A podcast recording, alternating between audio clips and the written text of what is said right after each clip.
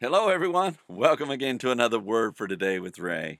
Just so grateful that you're with me again today, and I'm praying that you're being blessed by these podcasts.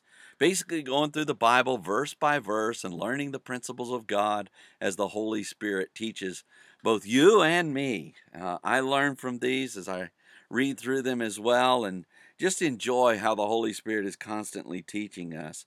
We want to go to Him in prayer, the Heavenly Father, and just ask Him to bless our time together. So, Heavenly Father, we do ask you to bless this time. We share together day by day in your word, and we know that it's so important to have your word as part of our lives, as the guiding light of our lives. It's the lamp unto our feet, it's the light unto our path. And Lord, we know that when we hide your word in our heart, we will not sin against you. And so that's our desire today, Lord, just to grow in our walk with you. We bless you and we thank you for this time together. And we do so in Jesus' name.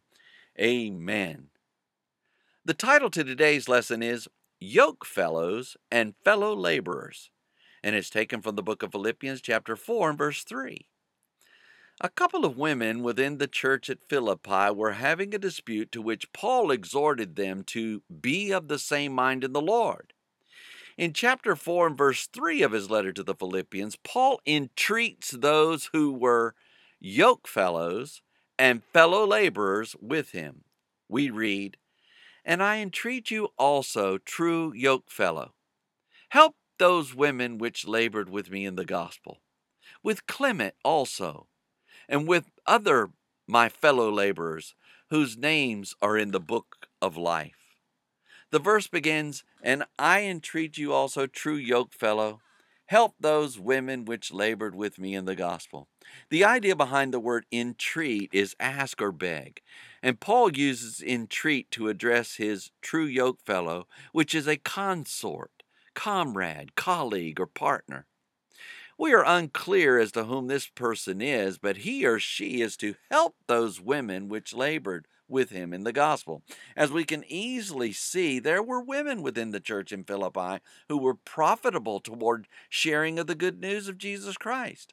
Though Euodias and Syntyche were disputing, there were other women who were who were there who were helping in the efforts within the church.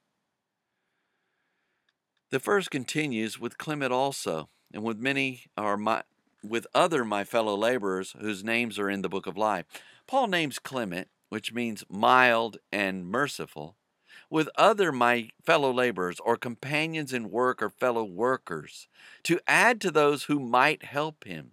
Paul knew these fellow workers in the church would assist him, and he identifies them as those whose names are written in the book of life. The book of life is mentioned in the book of Revelation over and over again, and there are several verses in Revelation including that include the writings about it, such as Revelation 3 5, 13 8, 17 8, 20 12, 20 15, 21 27, and 22 19. That's a lot of verses very quickly, but you can go back and listen to those and go to them one by one. There's obviously an advantage eternally for their names to be written in this wonderful book. Do we have those in our life to whom we would refer to as yoke fellows or fellow laborers in the gospel? Do we know their names are written in the book of life? Would we be considered by others as a consort, comrade, colleague, or partner in the gospel? As we think about Paul's words, perhaps our attention should be drawn toward aligning ourselves with others who are in the faith for the help and promotion of the gospel of Jesus Christ. This was a great concern for Paul the Apostle as he wrote to the Philippians. And as with the Philippians, we have no better exhorter in the Lord than he. Next time, Paul tells the yoke fellows and fellow laborers what he wants them to do. So read ahead, and we shall join together then. Until tomorrow, there is more. And may the Lord bless you and keep you. May he make his face to shine upon you and be gracious unto you. May the Lord lift up his countenance upon you and give you peace as you continue your study in the Word. In Jesus' name.